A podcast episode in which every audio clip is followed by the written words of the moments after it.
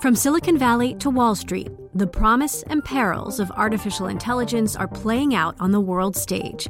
But what will the next phase of AI adoption look like? Which companies, from big tech to startups, will dominate? And where do the risks and unintended consequences lie? I'm Emily Chang. Join me at Bloomberg Tech in San Francisco, May 9th, to answer many of the industry's burning questions, alongside Snap's Evan Spiegel, Xbox President Sarah Bond, OpenAI's Brad Lightcap, top researcher Dr. Fei Fei Li of Stanford, and many more. More details and just a few tickets left at bloomberg.com slash techsf.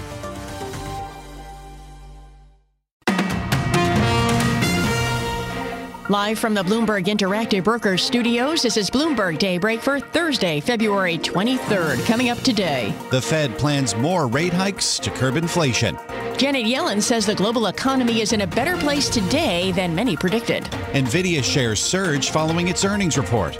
And President Biden calls Russia's nuclear withdrawal a big mistake. The National Weather Service says it was indeed a tornado in New Jersey this week. Plus, the NTSB releases its preliminary report today on the Ohio train derailment.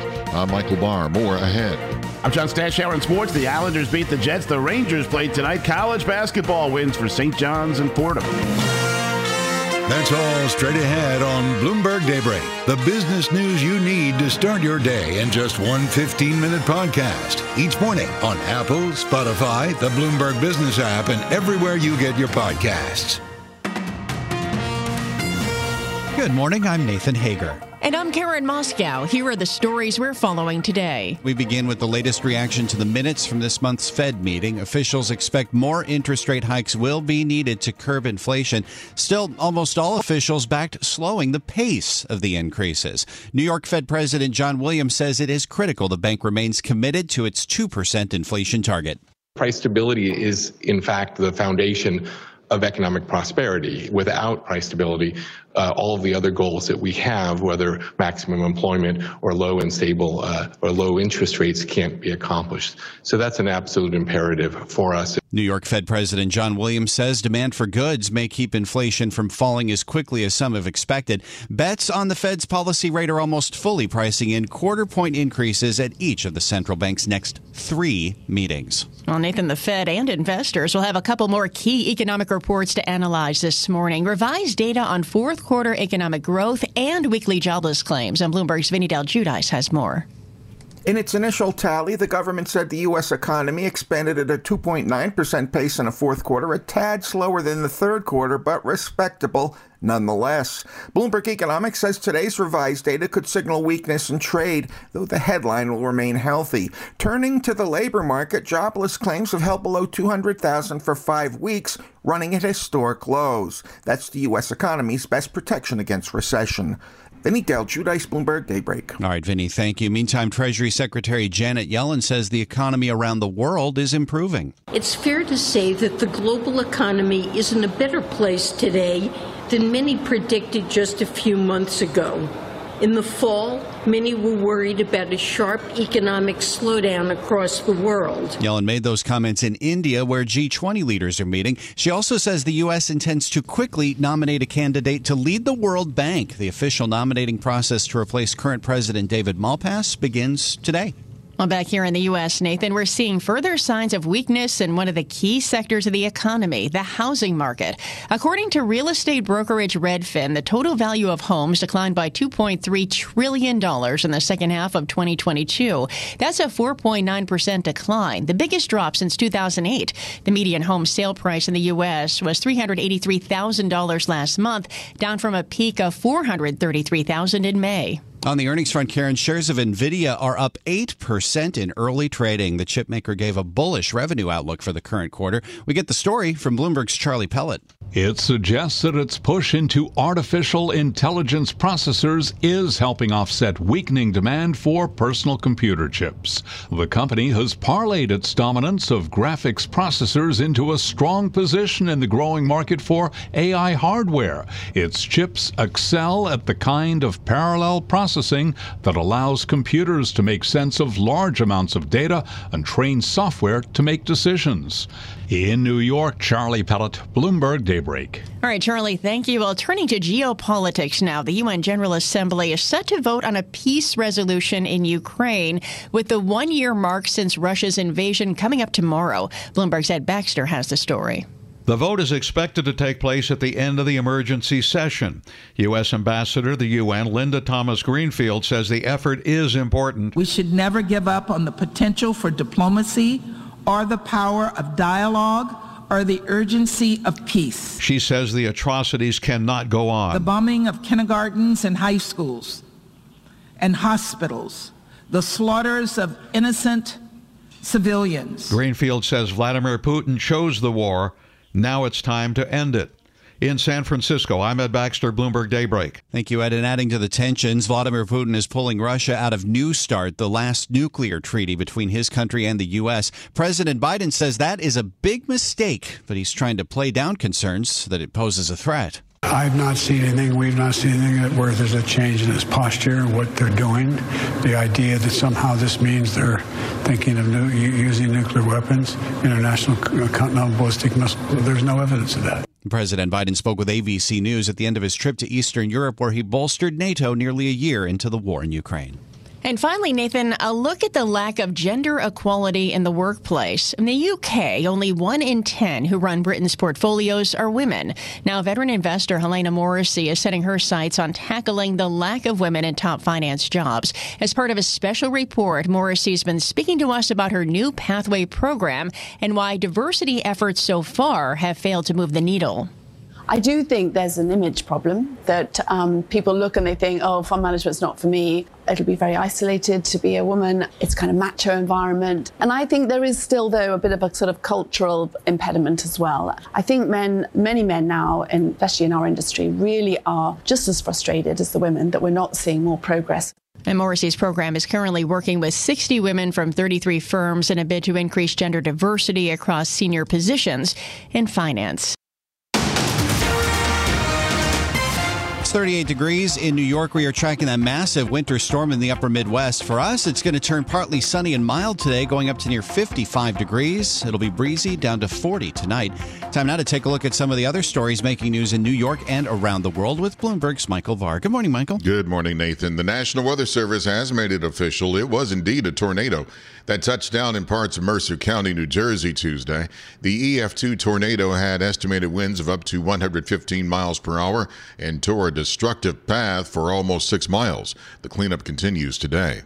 As you mentioned, Nathan, a massive winter storm is pummeling the central U.S. It has dumped record amounts of snow and canceled hundreds of flights. Storm warnings and advisories stretch across almost the entire northern U.S., with blizzard warnings in Minnesota and the Dakotas. In the Chicago area, the ice made for dangerous road conditions. This motorist is in Antioch Lake County. The roads kind of got a lot icier. My driveway is complete ice right now. About 100,000 people in the Chicago area are without power. NTSB inspectors will release its preliminary report on the Norfolk Southern train derailment today. Almost 40 rail cars ran off the tracks two weeks ago in East Palestine, Ohio, creating a toxic spill. Today, Transportation Secretary Pete Buttigieg will visit the area. Yesterday, former President Trump was in East Palestine, telling residents that they are not forgotten. It's been weeks since Americans have been inspired. They've just watched this over the weeks. They've been inspired by your strength and your courage and how you've come together to stand up for the families in your area. Trump, also a presidential candidate, handed out Make America Great Again hats to residents. The Orlando community is reeling after multiple shootings claiming the life of a nine year old child, a young woman, and a TV station news employee who was on the scene covering the earlier shooting. Two more victims are in critical condition. Orange County Sheriff John Mina says the suspect in all three shootings, 19 year old Keith Melvin Moses, is in custody. At 19, he has a lengthy criminal history to include gun charges, aggravated, aggravated battery and assault, uh, with a deadly weapon, burglary, and grand theft charges. Sheriff Mina says it's unclear if he was targeting the news crew. A pack of headphone thieves are on the loose in Manhattan. According to the NYPD, they are riding through on mopeds and yanking Apple AirPods Max headphones off unsuspecting pedestrians' heads. They've struck more than 20 times less than a month. Global news 24 hours a day, powered by more than 2,700 journalists and analysts in over 120 countries. I'm Michael Barr. This is Bloomberg, Nathan. Shaking my head. Thank you, mm. Michael. Time now for the Bloomberg Sports Update brought to you by Tri State Audi. Good morning, John Stashower. Good morning, Nathan. We're getting closer to March Madness. Final four will take place in Houston. The number one team in the nation is Houston Cougars. Last night won by 30. They're 26 and two. Alabama is ranked second. Crimson Tide won at South Carolina on an overtime game-winning hoop by their star freshman Brandon Miller. He scored 41 points. This comes just two days after police in Tuscaloosa revealed that Miller was once in possession of the gun that they say was later used in a murder. He does not face any charges. ACC upset BC beats sixth-ranked Virginia by 15. Big East UConn by 18 over Providence and St. John's having a rough year, but Red Storm got a win at Georgetown 79 to 70. Also locally, Fordham survived a scare at Loyola, winning by two, and the Rams go to 22 and 6 on the season. Iona has won 20 games. It'll be interesting to see if the Gaels Hall of Fame coach Rick Pitino moves on to a bigger job like St. John's or Georgetown. Reportedly, Maryland wanted to hire Pitino last year but would have had to pay a large buyout, and there is no longer a buyout in Pitino's contract. TV ratings for last Sunday's NBA All Star game, lowest ever. Denver's Michael Malone coached the game, called it the worst basketball game ever played. The NBA will return to playing some defense as it returns from the break tonight. Knicks and Nets have road games tomorrow. Rangers, couple of losses since that seven game win streak they played tonight in Detroit. Islanders last night beat Winnipeg 2 1 on a Simon Holmstrom goal midway through the third period. John Stashower, Bloomberg Sports. The countdown has begun. From May 14th to 16th, a thousand global leaders will gather in Doha for the Qatar Economic Forum powered by Bloomberg. Join heads of state, influential ministers, and leading CEOs to make new connections, gain unique insights, and uncover valuable opportunities in one of the world's most rapidly rising regions. Request your invite for this exclusive event at QatarEconomicForum.com.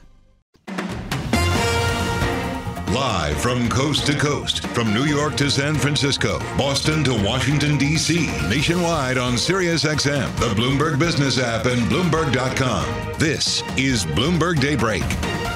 Good morning. I'm Nathan Hager. Rates need to keep going up to get inflation back to target. That is the main takeaway from the minutes of the Fed's latest policy meeting, with just how high they need to go and how quickly. That's still an open question for markets. So let's bring in Bloomberg Markets correspondent Valerie Tytel to get some more takeaways from the latest Fed minutes. What stands out to you, Valerie? Uh, there was a few things, notably the discussion around the, the hike size uh, in between 25 and 50 basis points. A few wanted 50 basis points, so that implies that Bullard and Mester probably convinced one other person within the FOMC to go for that, and that was really kind of the hawkish risk for the market. Um, the other things is that there were no mention of pausing. Powell kind of hinted in his Q and A that there was, but the minutes didn't really show it. The minutes also didn't uh, didn't state the word disinflation, which Powell used repeatedly in that Q and A and in that press conference. So that was surprising to me. The other thing was is that they focused solely on the upside risk to their inflation outlook as being key to their policy going forward. Remember, going into this meeting, we had a string of softer than expected CPI prints.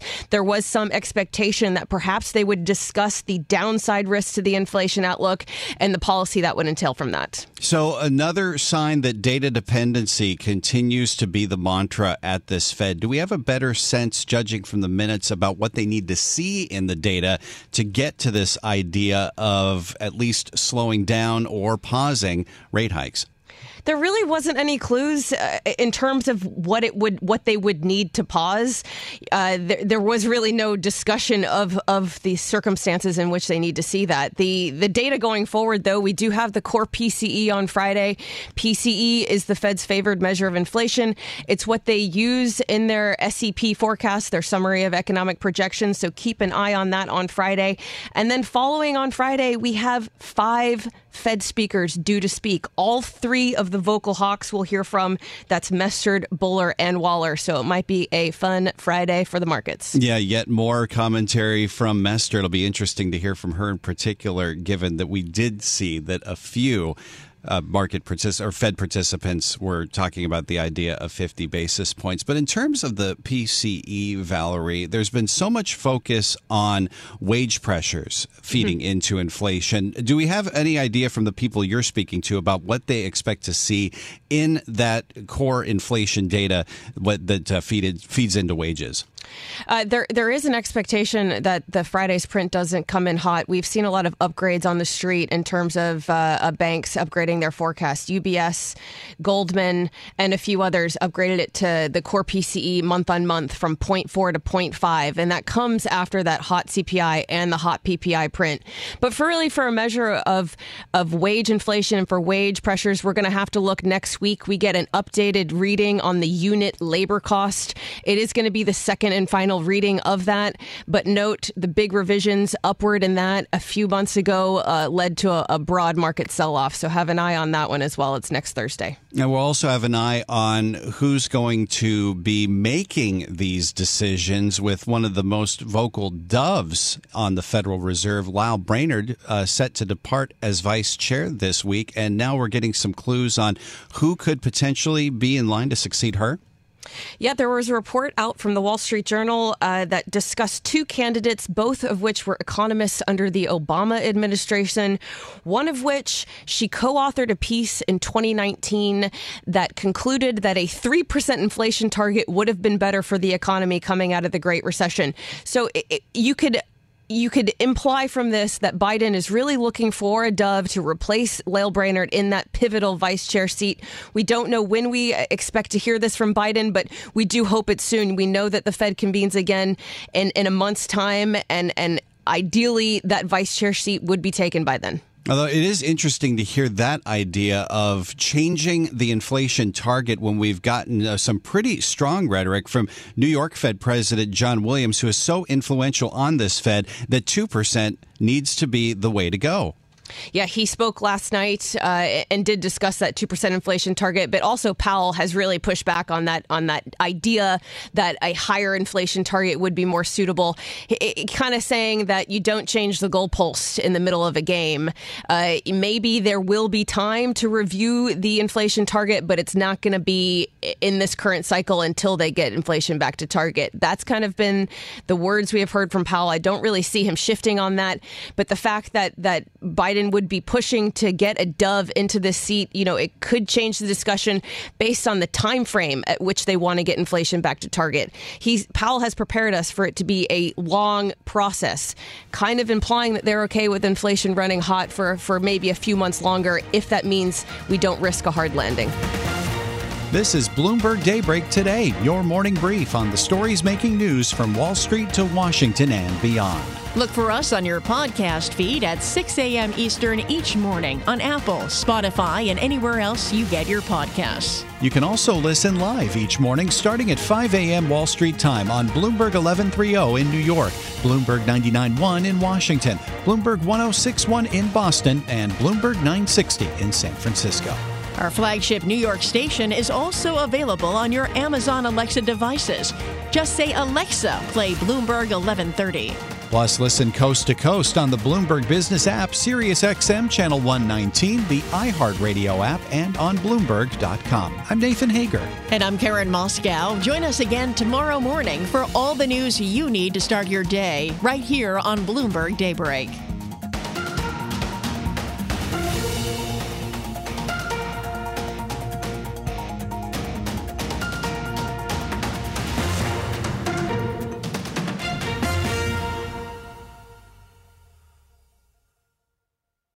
The countdown has begun. This May, a thousand global leaders will gather in Doha for the Qatar Economic Forum powered by Bloomberg, held in conjunction with our official partners, the Qatar Ministry of Commerce and Industry and Media City Qatar, and premier sponsor QNB. Join heads of state, influential ministers, and leading CEOs to make new connections and gain unique insights. Learn more at QatarEconomicForum.com.